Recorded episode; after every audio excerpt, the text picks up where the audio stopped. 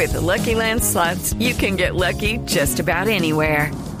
This is your captain speaking. Uh, we've got clear runway and the weather's fine, but we're just going to circle up here a while and uh, get lucky. No, no, nothing like that. It's just these cash prizes add up quick. So I suggest you sit back, keep your tray table upright, and start getting lucky. Play for free at LuckyLandSlots.com. Are you feeling lucky? No purchase necessary. Void where prohibited by law. 18 plus terms and conditions apply. See website for details. Guaidó estaba muy preocupado hace unos días. 12 en punto, 12 en punto, ya es miércoles. Muchas gracias, don Carlos Arias, por es- acompañarnos esta noche aquí en Bla Bla Blue. Y de nuevo, felicitaciones por haber sido nombrado a ser parte de los 100 profesionales y expertos políticos más influyentes de América Latina. Ah, una cuña ahí, una cuña ahí. Sola- Bravo, señor, muy bien. Una cuña ahí. Son, son solamente 12 colombianos, de los cuales dos son los de Estrategia y Poder. El CEO, ah, el jefe, Lambetazo, Carlos Suárez, y ocho más. Sí, señor, y entre esos está Súmerse. Muchas gracias por acompañarnos Gracias acá. Ustedes. Lo nuevo de Coldplay, Everyday Life. También a Carolina Pineda, muchas gracias por acompañarnos. Ah, yo encantada. Aquí voy a seguir vi- viniendo. Mañana viene. Sí, pero obvio. Pero fijo. Pero por favor. Y ustedes, nuestros oyentes, después de voces y sonidos, los esperamos en el 316-692-5274. Esto es Bla Bla Blue, conversaciones para gente despierta. Ya volvemos.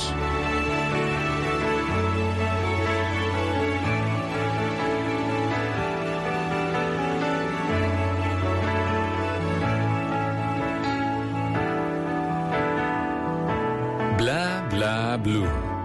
What in the world are we going to do?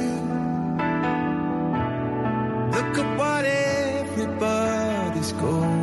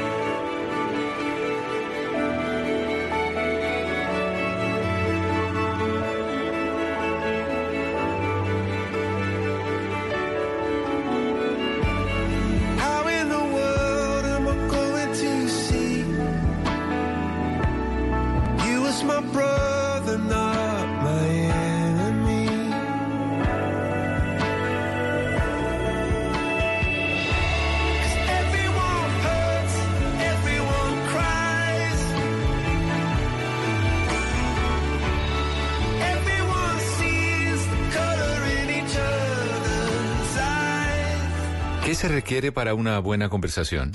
Un buen tema, un buen ambiente, buenos interlocutores, preguntarles a los que saben y dejar que todos expresen su opinión. Noche encontraremos los ingredientes necesarios para las mejores conversaciones en Bla Bla Blue.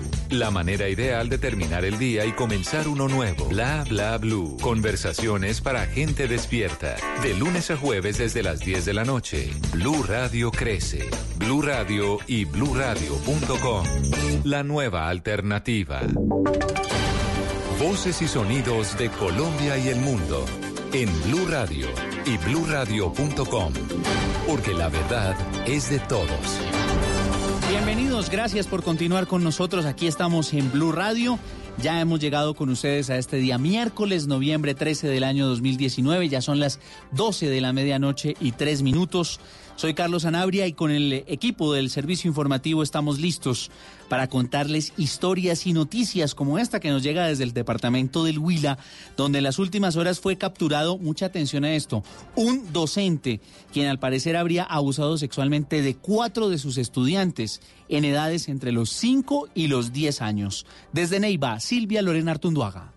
Un hombre quien aprovechándose de su calidad de docente abusó sexualmente de varios niños entre los 5 y 10 años de edad fue capturado por la policía. De acuerdo con el coronel Juan Carlos Restrepo, comandante de la policía de Huila, el hecho se conoció cuando el padre de uno de los estudiantes, quien fue abusado años atrás por el mismo docente, se percató de que su hijo también estaba siendo víctima de este hombre. Se les indica de cuatro hechos con menores entre los 5 y los 10 años, aprovechando su calidad docente en una escuela en zona rural del municipio de Santa María. También durante este proceso de, de recolección de pruebas se acercó también una persona ya adulta que manifestó que cuando él hizo su básica primaria en dicha escuela también había sido objeto de acto sexual abusivo por parte de este docente. El docente de 50 años amenazaba a los menores con hacerle daño a sus familiares si contaban lo sucedido. En Neiva, Silvia Lorena Artunduaga, Blue Radio.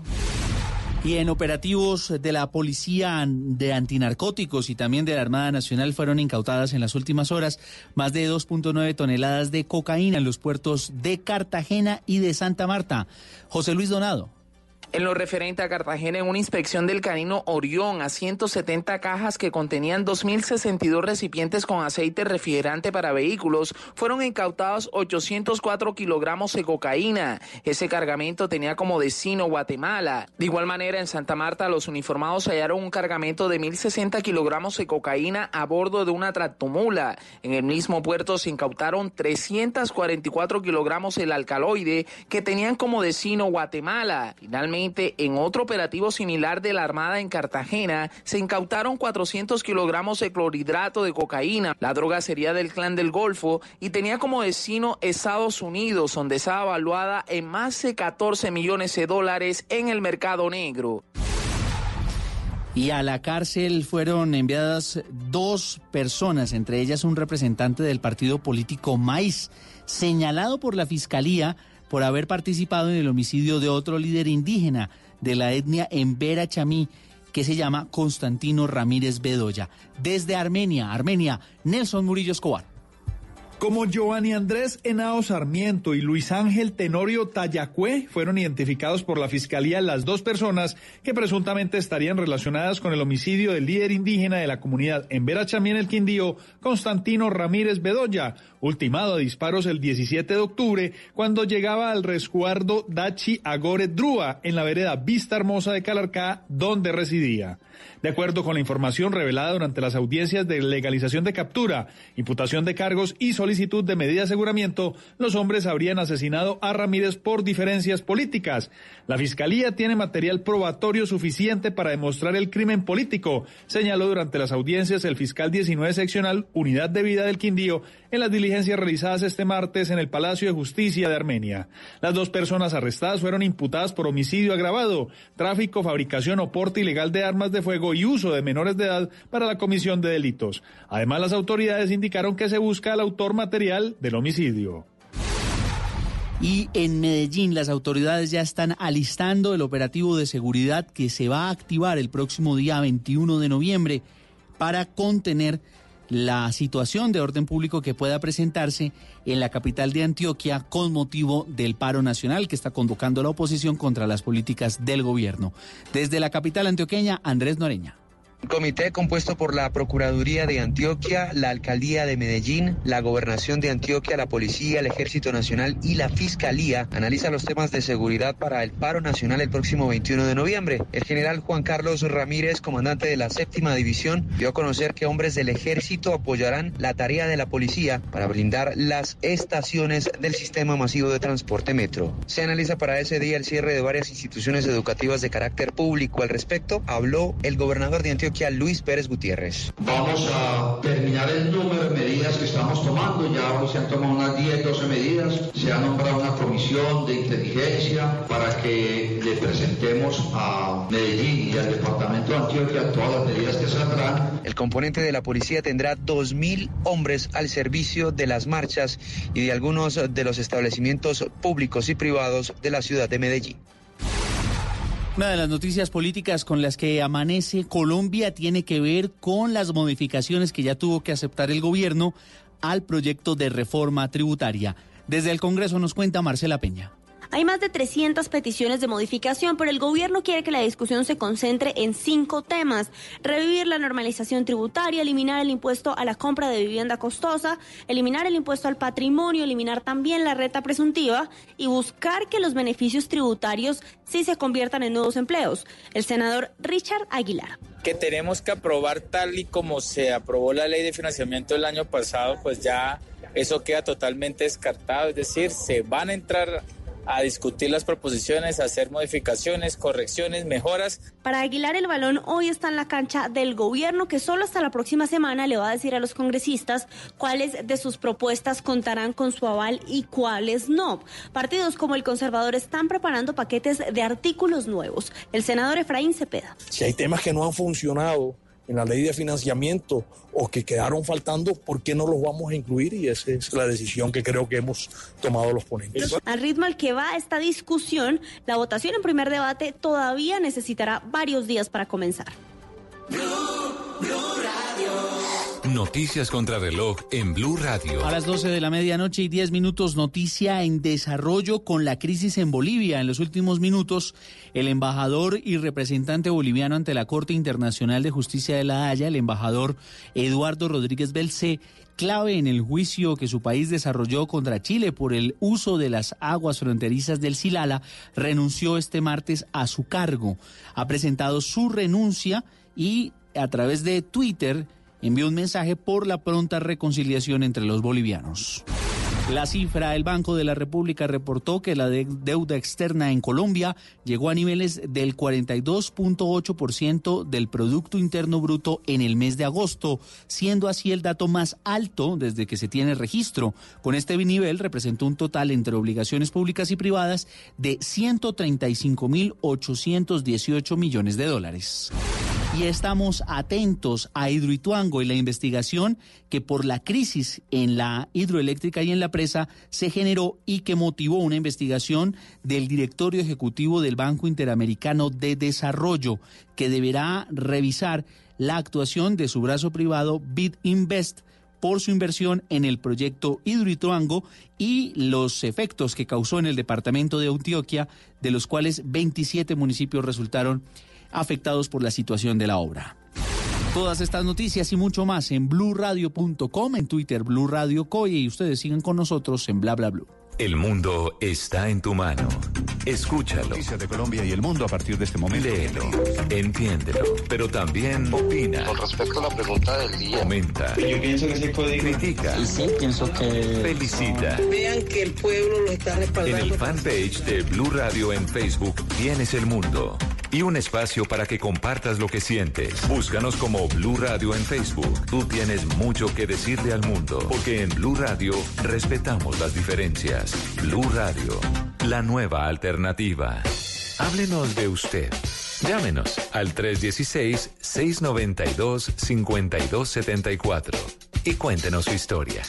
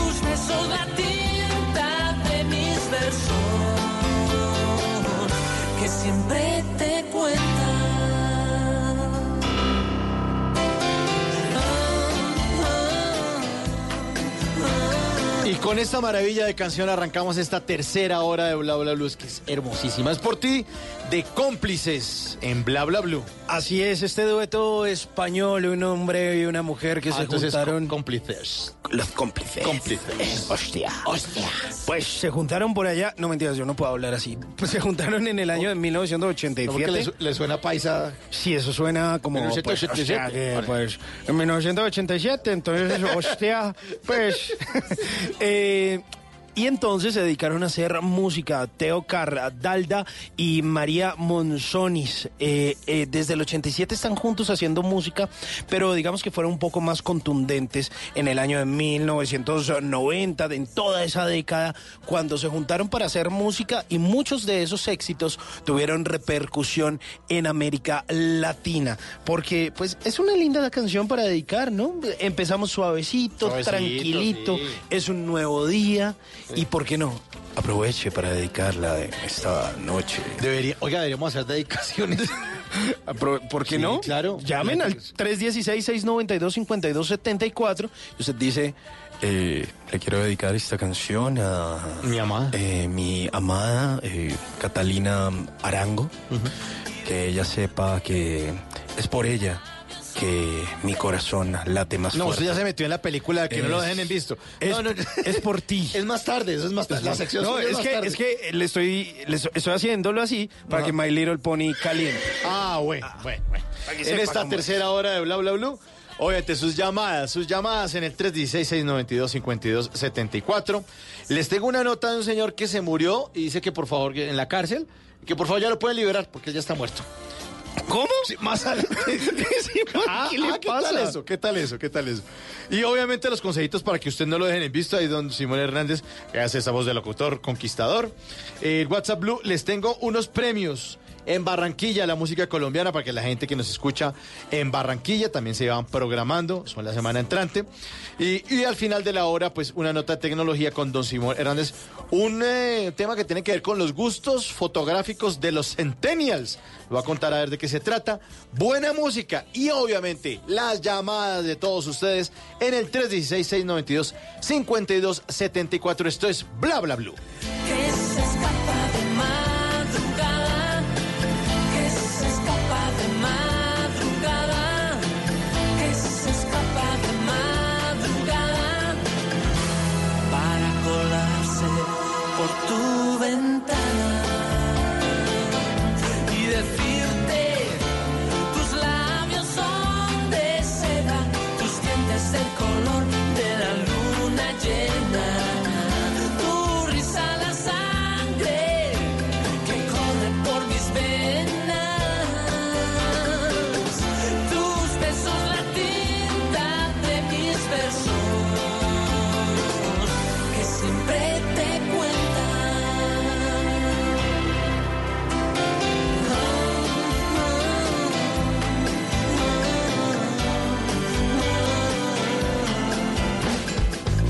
Bla bla blue. Porque en la noche la única que no se cansa es la lengua. Bueno, les voy a contar entonces de qué se trata ese señor que se murió en la cárcel y dice que por favor lo liberen. El tipo eh, se llama eh, Benjamin Shrive y en 1997, imagínense hace cuántos años, hace 22 años, fue sentenciado a cadena perpetua. Fue declarado culpable de un asesinato en primer grado y obviamente usted sabe que en cadena perpetua aquí en China y donde sea equivale a pasar toda la vida en la cárcel. Cadena Generalmente, sí, o sea, es, Generalmente. es- es un hecho. Es un hecho. Pero entonces, este señor Benjamin encontró un vacío en la ley. Resulta que él está argumentando eh, que su segunda vida no estaba contemplada en la sentencia.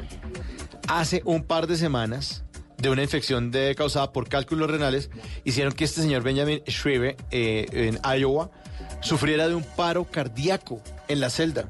Ok. Y el tipo en el paro cardíaco, tal luego, se murió. Se murió. O sea, fue declarado Sí. clínicamente Sí, sí. muerto. Entonces, en cuanto el personal de la prisión lo encontró, lo trasladaron, obviamente, a una unidad médica, donde lo reanimaron. Cinco veces. Cinco veces. O sea, Wow. Claro, lo que ve uno en las películas, ¿no? Yo que no soy médico ni tengo médico cercano. Bueno, mi tío sí, pero no me, has no me ha explicado eso no es cardiólogo tampoco. Pero eh, la- lo de las películas, ¿se acuerdan que le ponen uno de esos choques en el pecho y ¡pa! para que el Ah, corazón vuelva a sí, reaccionar. señor. Cinco veces. Que le ponen como un gelecito en el pecho. pa, pa, pa, pa, vamos de nuevo, vamos de nuevo. y además que cuenta como mil uno, mil dos, ya no. Los cardiólogos deben estar diciendo que bruto, pero bueno. Póngale cero. Póngale, qué bruto, póngale cero, como dice el chavo. Bueno. Entonces él afirma que ya cumplió su sentencia hasta la muerte. No es que ya se murió. Pero, pero ah, ya me morí, ya me morí, ya me, me morí o no me morí, doctor, doctor, doctor cardiólogo aquí con eh, que me reanimo. Está, venía muerto o no? Sí, sí venía muerto. ¿Ya se murió? Cumplió la cadena perpetua. Wow. Ya cumplí, hermano. Yo ante el Estado, yo cumplí, yo no me fui de la cárcel, yo estuve aquí juicioso, me servían la comida y estaba, y me, venían, me ponían mi uniforme, y salí a hacer barras ahí al parque aquí de la Claro. cárcel. tal. Yo estuve en mi sentencia. O sea que no es tan ridículo cuando en Estados Unidos las sentencias son, los sentenciamos, los sentenciamos a tres cadenas perpetuas. Claro. O sea, tienen que morirse tres, Tres veces, exactamente, exactamente.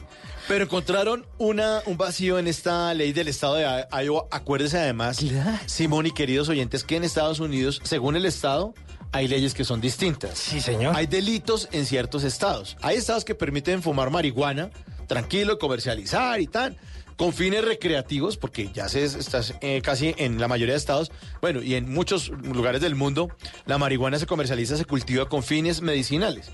Pero hay ellos que dicen, no, usted se puede echar su cacho de marihuana ahí tranquilo, sin problema, porque la ley de este estado se lo permite. Eso es verdad. Bueno, pues en la ley del Estado ya seguramente no tenía las tres cadenas perpetuas, sino solamente eh, lo sentenciaron a una eh, y eh, de pronto encontraron así los abogados, los que están apelando, un vacío en la ley. Dijeron, oiga, pues esta sí no la habíamos visto, que el tipo le dé una vaina de estas. La Corte de Apelaciones de Iowa relató que el sentenciado argumentó haber muerto momentáneamente en el hospital, cumpliendo así su sentencia de vida y que por ello ya ha cumplido, y así que está escarcelado ilegalmente, porque lo tienen afuera, ¿no? Eh, ya, y dice que tiene que ser liberado, que tiene que ser liberado. No, pero es que eso sí es una Que lo- jugadota. perdón, eh, corrijo, que lo tienen encarcelado ilegalmente. Ok. Que Lo tienen encarcelado eh, ilegalmente. Dice, no, ya cumplí, no cumplí. La decisión del tribunal además está sustentada en las leyes estatales que establecen lo siguiente, dice, los culpables de un delito mayor de clase A deben pasar por el resto de su vida natural en prisión desde la detención, independientemente de cuánto tiempo dure ese periodo y sin importar cualquier evento ocurriendo antes de que la vida del acusado termine. Entonces no contempla que la vida ya se terminó, pero no, no contempla con volver a nacer o renacer o reanimarse. O que lo reanimen o que lo vuelvan a traer a la vida. Ese señor Benja- Benjamin Shiver de Iowa, pues está alegando esto. Vamos a ver qué deciden las leyes. Uy, pero si usted ver- se imagina lo que puede pasar con eso. ¿Mm? O sea, puede- podría haber una epidemia, por decirlo de alguna forma, de muertitis, de, de muertitis en los Estados Unidos. pero- Claro, dice, no, me dio un paro.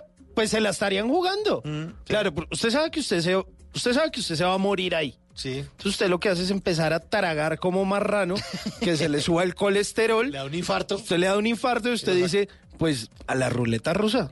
Sí, sí, me sí. libera. Uy.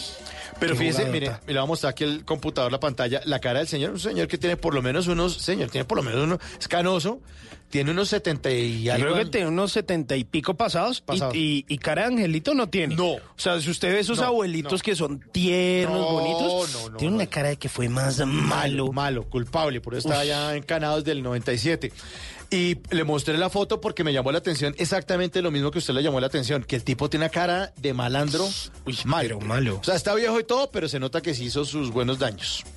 Ya, que no, que no lo liben. Ya, igual a que va a salir, no va a conseguir trabajo. No, pero tampoco si fuera su abuelito ya estaría diciendo, no, pues que mi abuelito él merece estar con sus nietos allá en la mecedora. No, pero un abuelito así para que lo regañe a uno. Dominó. Tiene cara de regañón, tiene cara de abuelito harto. ¿sí? Así. Simón, venga por acá. Quíteme las bauchas. Bájele esa música, esa estridencia, ¿qué es lo que está oyendo usted, esa música del demonio? Sí, mejor que lo dejen encarcelado. Uy, sí. ¿Sí? No, Que lo- sí. imagínese un abuelito de esos en la casa, todo alegón y todo asesino. ¿No? Es, es que si no me quita esa música, lo mato. Bueno, uy, no, no, no, mejor que lo dejen en la cárcel. Abuelito. Sí, abuelitos no, abuelitos así no. Abuelitos locos de mentes no. Solamente locos de mentes de estos. Guzzi, Gracie y Mike Bahía. Ella Va caminando desnuda en una cama de estrellas. Mi conciencia que se pierde en aquella botella. Y su sonrisa va volviendo una magia tan bella. Ella caliente como el sol que arde en la arena. Y aunque no quiera y me esconda su pasión me quema. Con ese fuego que le pertenece solo a ella. Me gusta así, así, así, así, así. Loco de así, así, me gusta a mí. Tan natural, como las olas en el mar, ya nos queremos enamorar.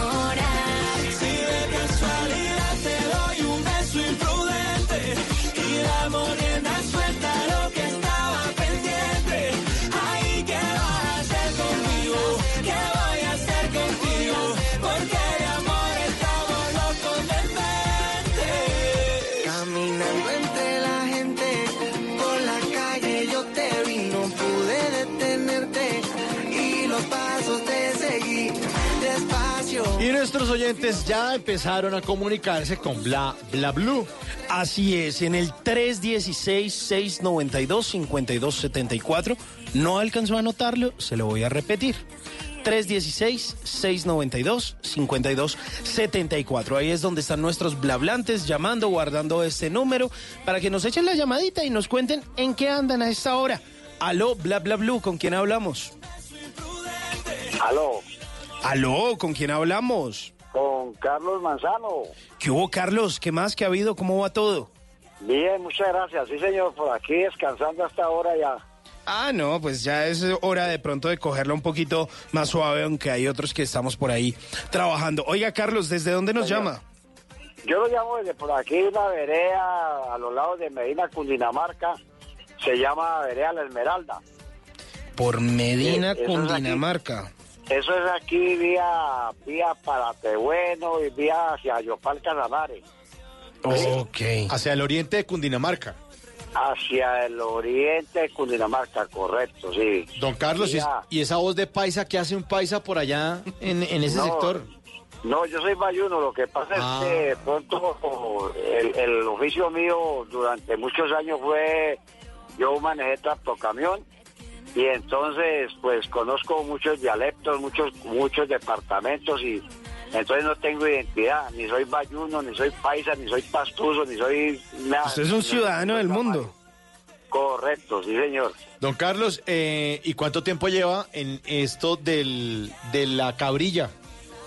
Pues yo empecé en el año 1978 conduciendo tractocamión y, y hace como unos tres años de pronto ya dije no voy a descansar un- una temporada a ver eh, un promedio de 40, y, 40, 40 41 años estuve echando cabrilla para arriba y para abajo.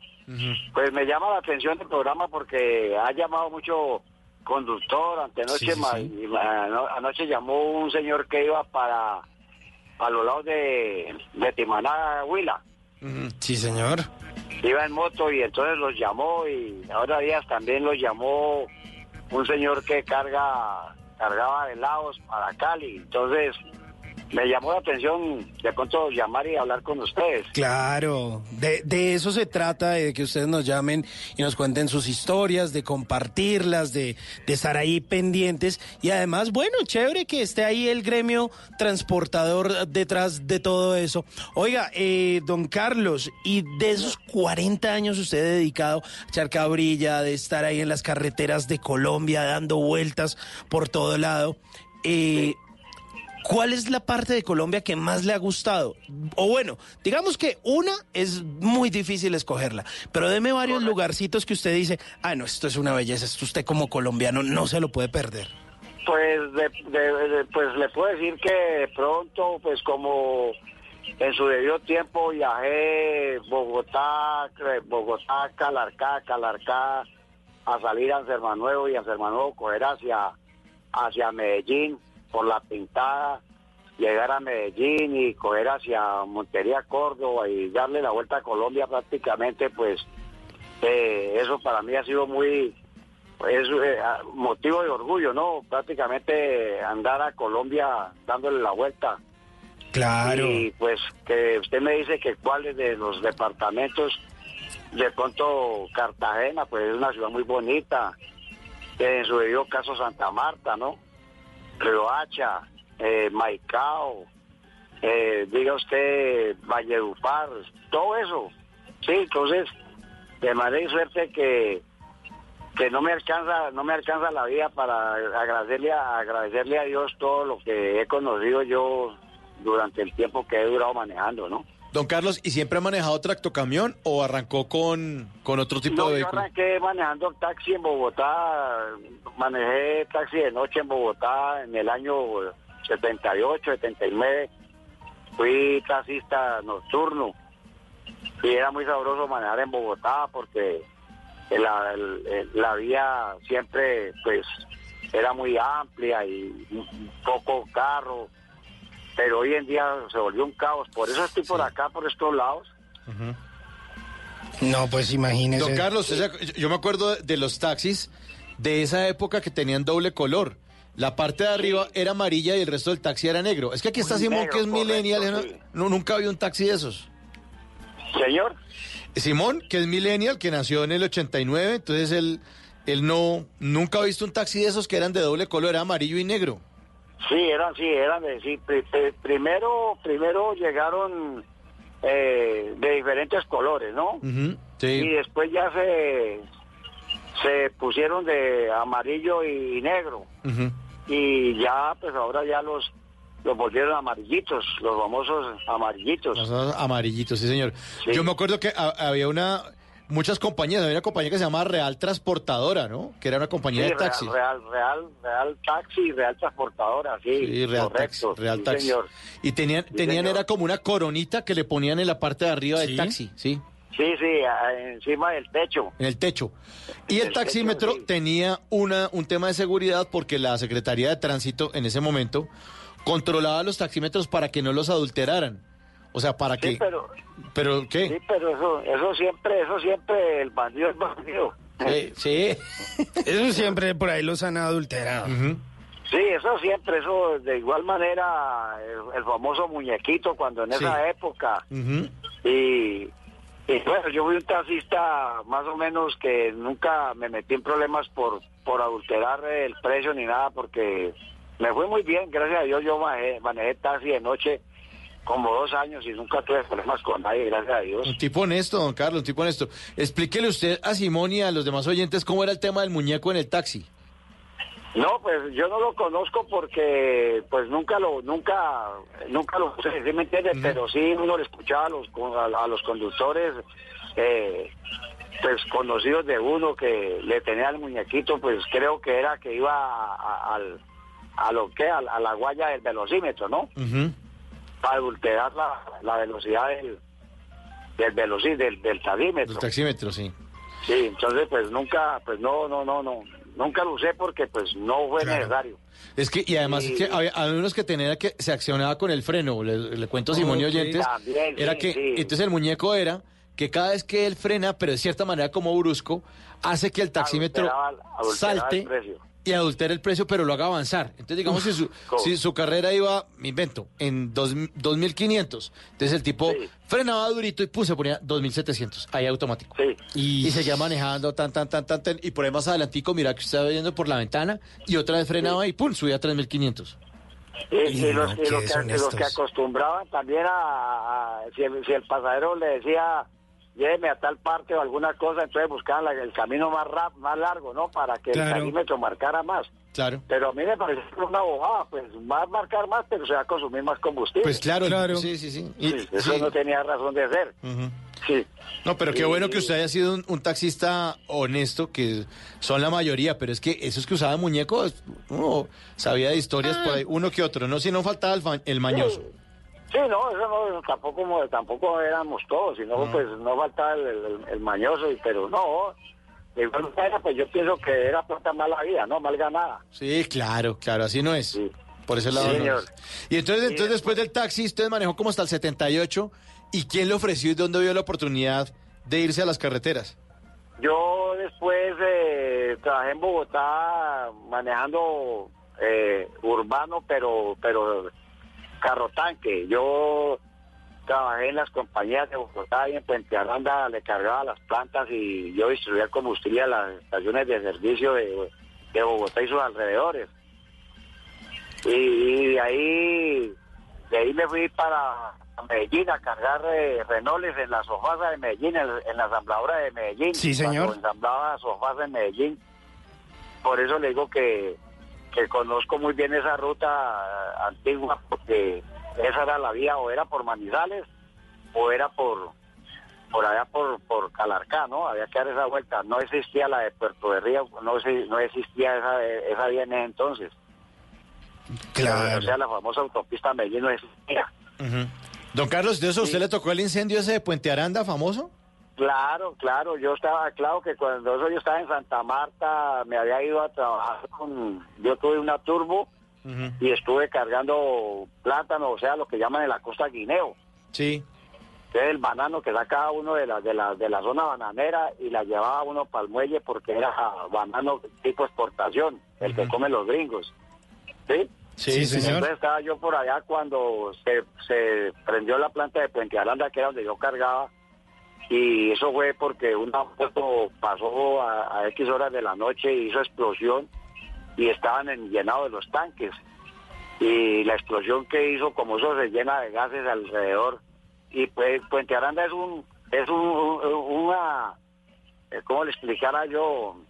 Eso tiene ahí lo que era la planta de, gas, de las de gas, colgas y, y fuera eso era un polvorín. Y aparte eso el batallón Baraya y el batallón el, el MAC guardan su pólvora, su dinamita y todo eso fue eso fue tremendo, eso fue muy eso fue pues, desastroso ese momento porque la gente pensaba en, en que eso llegara a estallar. Sí, eso iba a ser medio Bogotá cuando eso. como una bomba, como una bomba. Aquí estoy Claro, mirando en claro. internet, don Carlos, y fue a las diez y media de la noche, Sí, eh, señor, la noche correcto. del 13 de diciembre de 1982.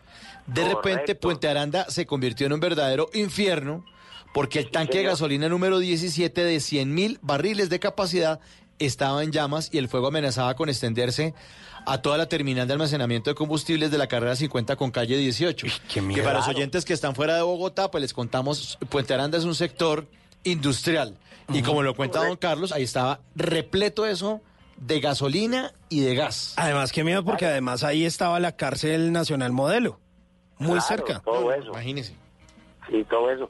Y, y lo que le cuento, como pues ahí son de- depósitos de, de, de la pólvora, de, de la dinamita, de, de todo lo que, ¿cierto? Del batallón. Y allí en el momento estaban, eh, estaba, eh, se pueden decir los nombres de, de las compañías. Sí, claro, claro. Sí. Estaba la Texaco, Sí. estaba la Móvil, estaba la ESO, Mm. estaba la Shell, estaba la empresa de gas de Colgas, estaba una vaina, cuando se acuerda el famoso cocinol, Sí, claro, claro, claro, el cocinol.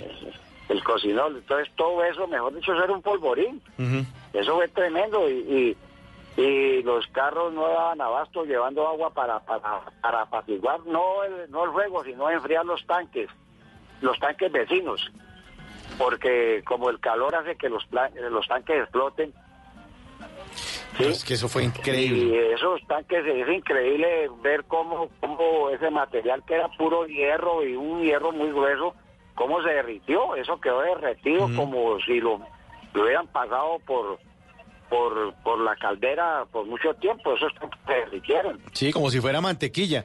Cuatro días duró el incendio. Impresionante. Tremendo. Más de 150 bomberos, decenas de ingenieros de seguridad, 200 hombres de la defensa civil y 200 carrotanques aislaron la conflagración eh, del resto de este complejo. No, eso fue una, una acción heroica definitivamente en No, ese momento. Y además, cuatro días para Cuatro usted días. Calmar un incendio. sí. Desde cualquier lugar de Bogotá se ve el incendio. Es que yo me acuerdo que yo me asomaba como a la terraza de mi casa y yo veía, es una humareda, pero ni la berraca. Y cuando van a apagar esa vaina? No, y la altura, la altura Sí. del- del, del fuego, porque, Sí, porque, sí. pues yo, o sea, yo participé en muchos simulacros de incendio que se hacen en las compañías y, y eso le meten, diga usted, le meten fuego. Eh, pues quién sabe ahorita, ¿no? Porque en ese entonces sí nos, nos invitaban a, los simulacros de incendio y, uno tenía que estar pendiente cuando sonaba la alarma cada cual salir con su carro tanque y, y pues en lo eh, rápido, pero pero con muy con mucha precaución y sacar el sector de aislarlo de ahí y era impresionante ver cuando le metían candela, diga usted, a, a 55 galones de combustible, cómo ardía eso. Ahora usted imagínese la cantidad que usted acaba de decir. Sí, sí, sí, absurdo, absurdo. Sí, eso fue impresionante. Impresionante, sí, yo me acuerdo, yo me acuerdo de eso, don Carlos. Entonces usted le tocó manejar entonces carro tanque gasolina, fue lo primero que manejó. Sí, señor, sí, yo yo yo transporté gasolina para para por Abastos, por allá para Los Héroes, por allá para los lados de Mosquera, al barrio Restrepo, un barrio que se llama La Fragüita. Sí, la fragüita. Eran cuatro estaciones que tenía el paso mío y el paso mío tenía en entonces tenía cuatro en Bogotá y dos en Cali. ¿sí? Y también yo le transportaba combustible a la Fuerza Aérea porque el patrón mío tenía contacto con la Fuerza Aérea para llevarle la gasolina de, avi- de aviación, la famosa gasolina etílica. Ah, sí, esa huele distinto. Entonces, yo surtía también lo que eran las bases militares de, de Melgar, de, de aquí, de, de Apiay, en, en Villavicencio, y de Palanquero en, en- allá en Puerto Salgar. Ahí llega, ahí saliendo de- desde la Dorada Caldas, está la base de Palanquero. Ujú. Qué bueno. Yo, yo manejé muchos muchos líquidos inflamables y bueno, bendito sea mi Dios, nunca tuve ningún percance. Pues por, por fortuna, don Carlos. Oiga, ¿cuánto, ¿cuántos litros eh, le caben a un camión de esos aproximadamente? A la cisterna, a la cisterna que yo manejaba, Sí. eh, manejaba galones. con, con una capacidad de 8.700 galones, galones. Eso, un 8.700 galón son cuatro galones. Eso es un montón. Un montón, un montón. Sí, sí, sí. Y también manejé otra que hacía 9.100 galones también con... con yo le transporté, este, no sé si ustedes conocieron la famosa gasolina blanca, o sea, la benzina que se llamaba. Sí, claro, la benzina. Eso la llevaba yo para, para la base de Apiay y ahí ellos la mezclaban con otro producto que se llama el JP1 Sí. y eso le echaban otros otros complementos y era para sacar combustible para los aviones de combate, para los Mirage y los Cabir y todos esos aviones. Qué bueno, qué bueno. Mire, qué grandes historias las que nos está contando don Carlos esta noche, a quien le agradecemos muchísimo haberse comunicado con nosotros aquí en Bla Bla. Blue. Qué bueno, qué bueno. Me alegra que, o sea, que lo tengan uno en cuenta. Por favor. De pronto yo me cansé de, la carretera y dije, voy a hacer un par en- y me compré una finquita por acá para los lados de, de Medina y estoy por acá en el campo. Qué bueno. Estoy por acá en el campo. Qué bueno, don Carlos. Eh, le- señor. no, le agradecemos muchísimo su llamada, don Carlos, muy amable. Eh, y usted sabe, como buen oyente de Bla Bla Blue, que nosotros siempre despedimos a nuestros queridos oyentes con una canción. Y usted que manejó tanto esto de los combustibles, le tengo esta canción de Daddy Yankee, la gasolina de Daddy Yankee para don Carlos Manzano. Un abrazo. Muchas gracias. Hasta luego. Una feliz noche. Bueno, Vale. adelante. Chao.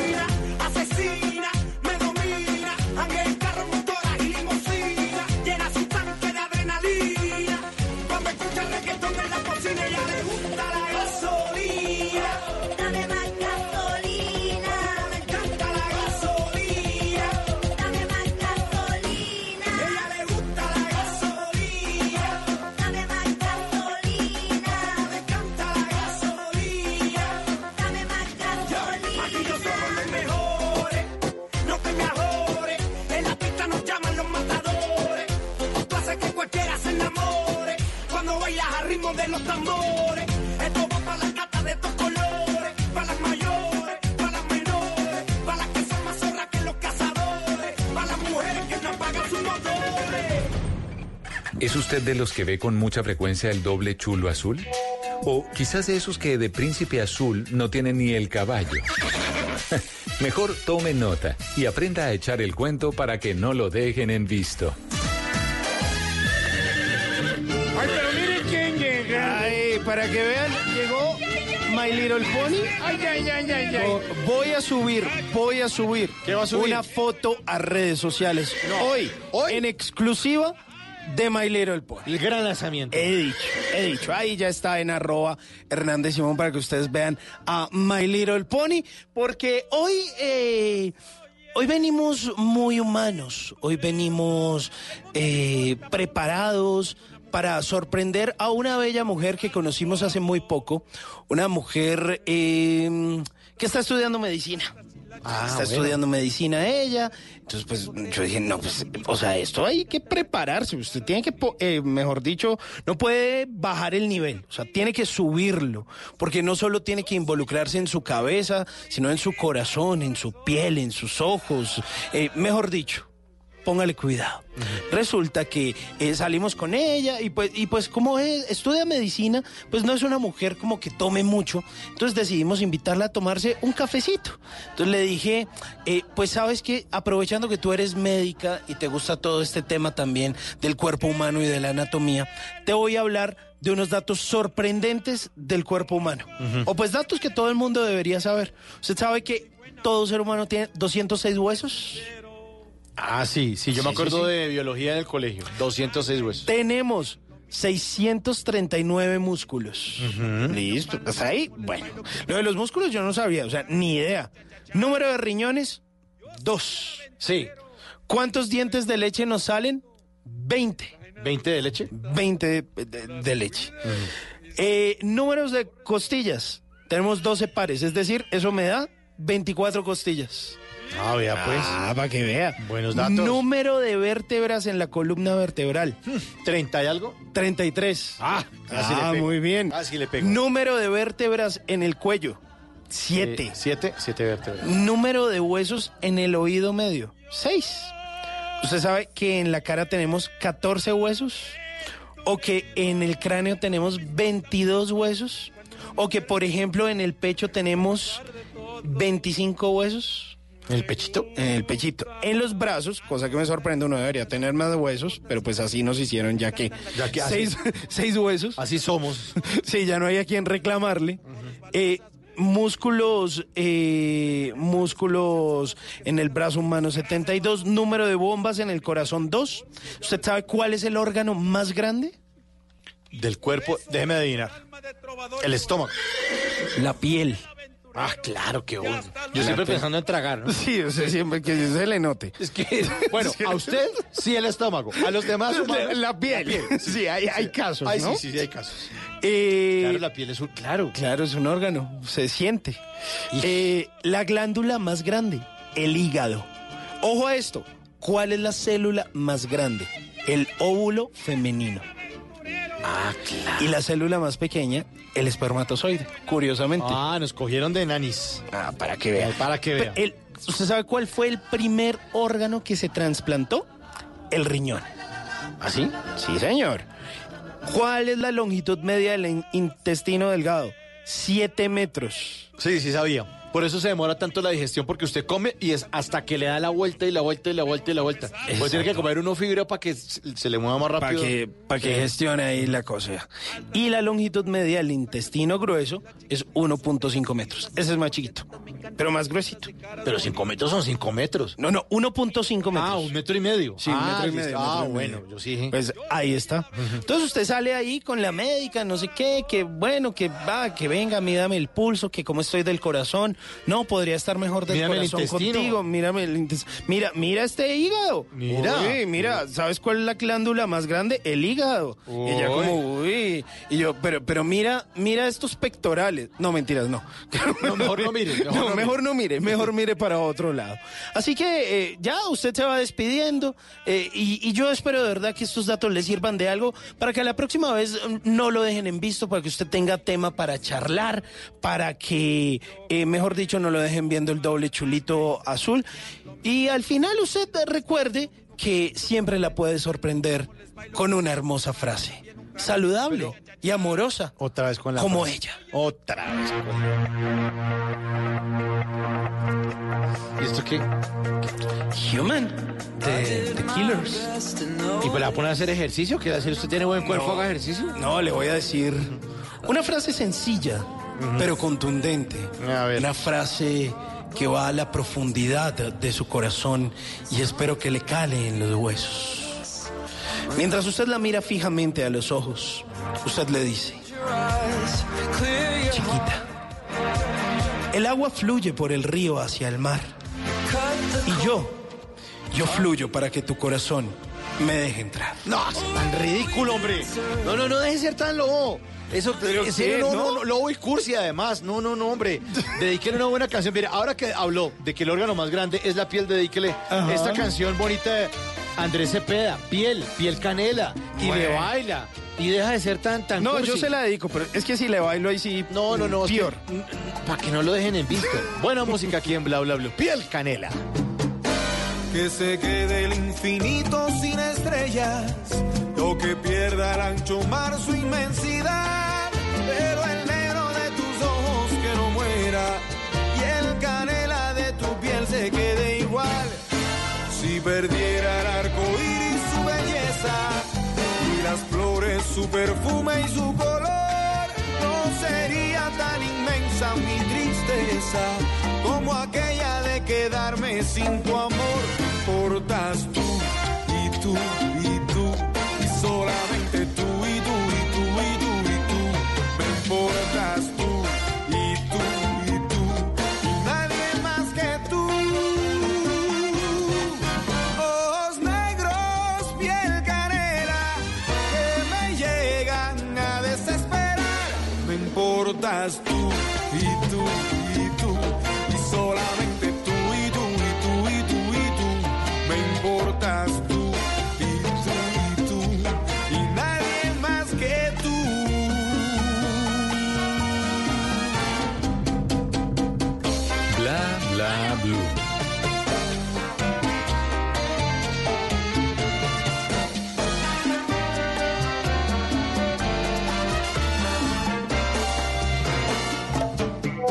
¿Qué planes hay?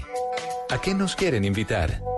En Bla Bla Blue, el WhatsApp con Tata Solarte.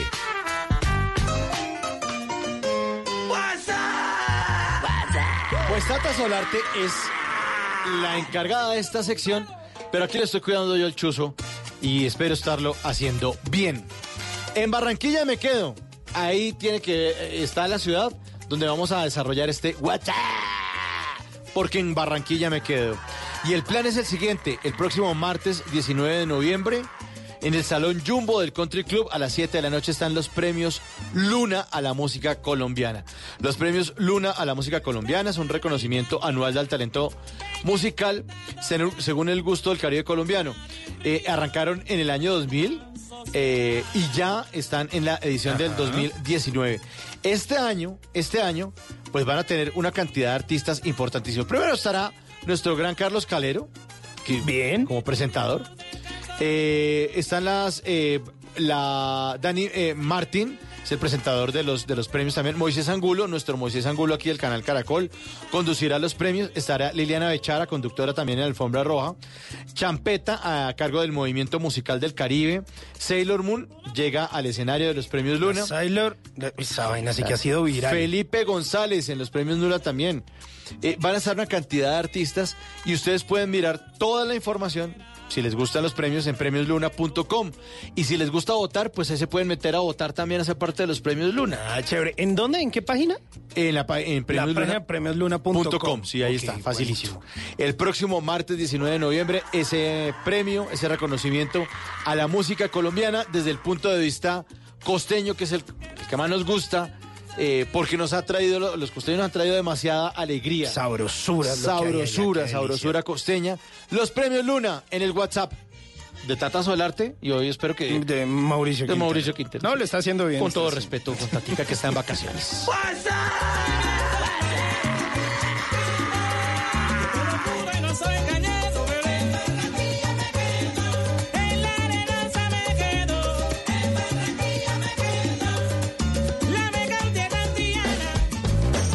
bla blue. Porque en la noche la única que no se cansa es la lengua.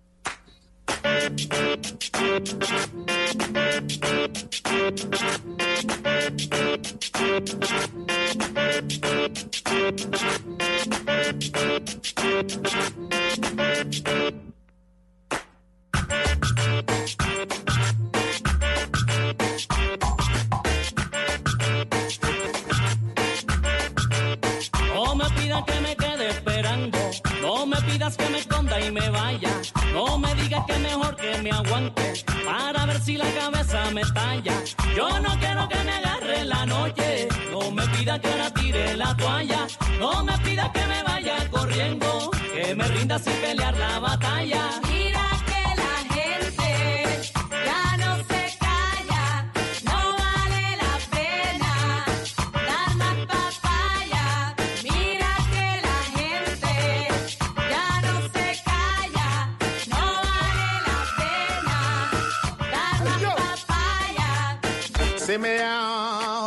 I'm better ready with it. Some people whine and giggle. On the after shot tonight we featuring the fiddles. They wanna dance a little. Charanga in the middle. Pull your ringy, boy. Eh, I make the rebels kill. Mojitos make them bubble. Forget the walls to strive to right to it. She's giving trouble. I am a free spirit. I love to whip it sticky. Don't like the vice. I put the people in a proper panic.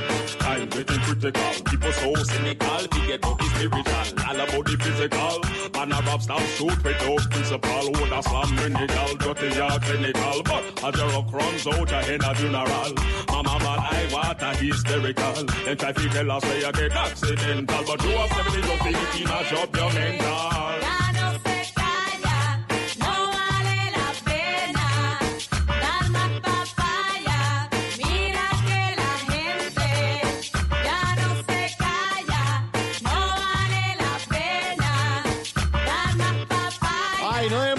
Tanta papaya como nos dice aquí Side Stepper.